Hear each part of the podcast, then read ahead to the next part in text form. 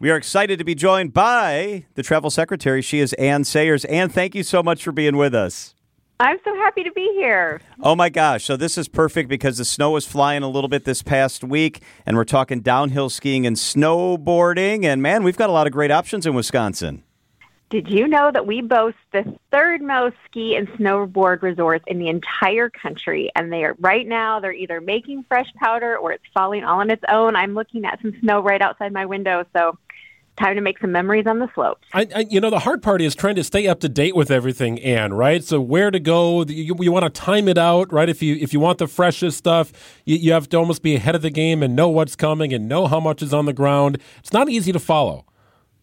You are so right, and that's why Travel Wisconsin is helping to make that just a little easier for everyone. You can find the freshest powder throughout the season, including the man made stuff, by using Travel Wisconsin Snow Report. This report is a comprehensive resource to make planning your winter get- getaway as seamless as possible. It's an interactive map, so it shows the status of snow at the downhill ski and snowboard hills, cross country skiing areas, and snowmobile tra- trails and more winter recreation destinations. You're going to learn detailed information like how many runs are open, whether night skiing is offered, if lessons are available, and so much more. Plus, you can use the snow report to round out your winter getaway because it has ideas for you on places to eat, hotels to stay at, and activities to do. Oh, that sounds so fun. Are you a skier or a snowboarder, Anne?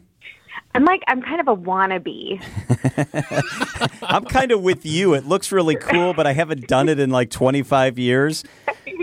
It hurts so much when I do it, but I watch others and I think it looks easy enough. So here's the question Can you pick it up now? Is it too late? Can we learn if we're not little kids still?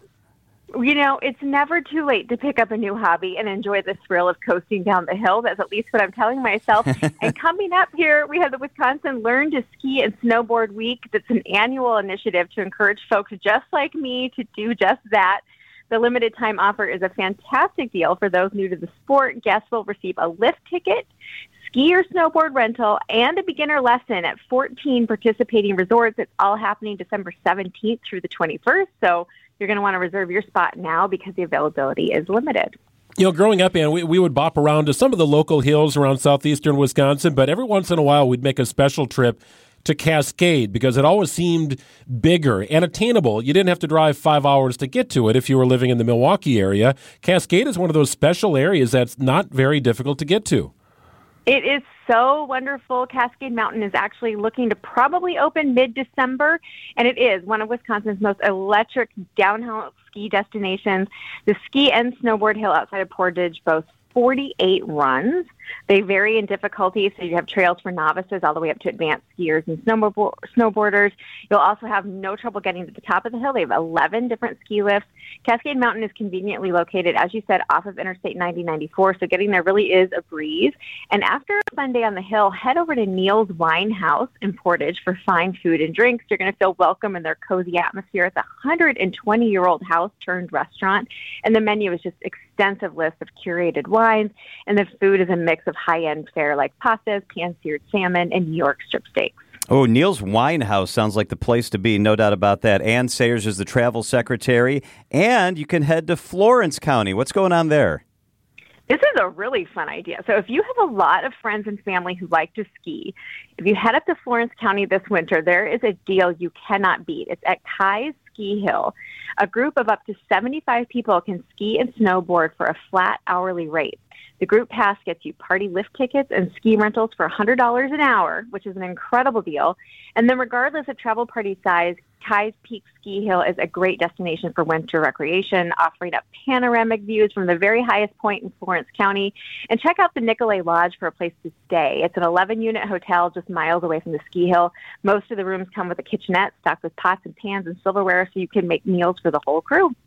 As the flurries begin to fly, Anne, what's your ideal winter weekend? What would a cool winter weekend look like for Anne Sayers?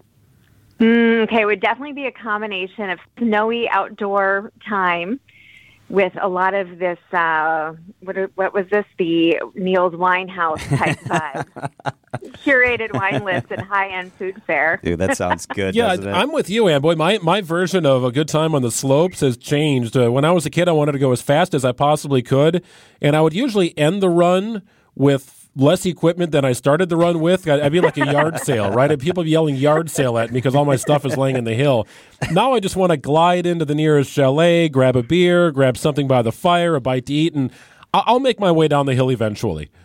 That sounds perfect. I want that. The perfect winter getaway can be yours. Check out travelwisconsin.com and have a great rest of the week. You too. Thank you.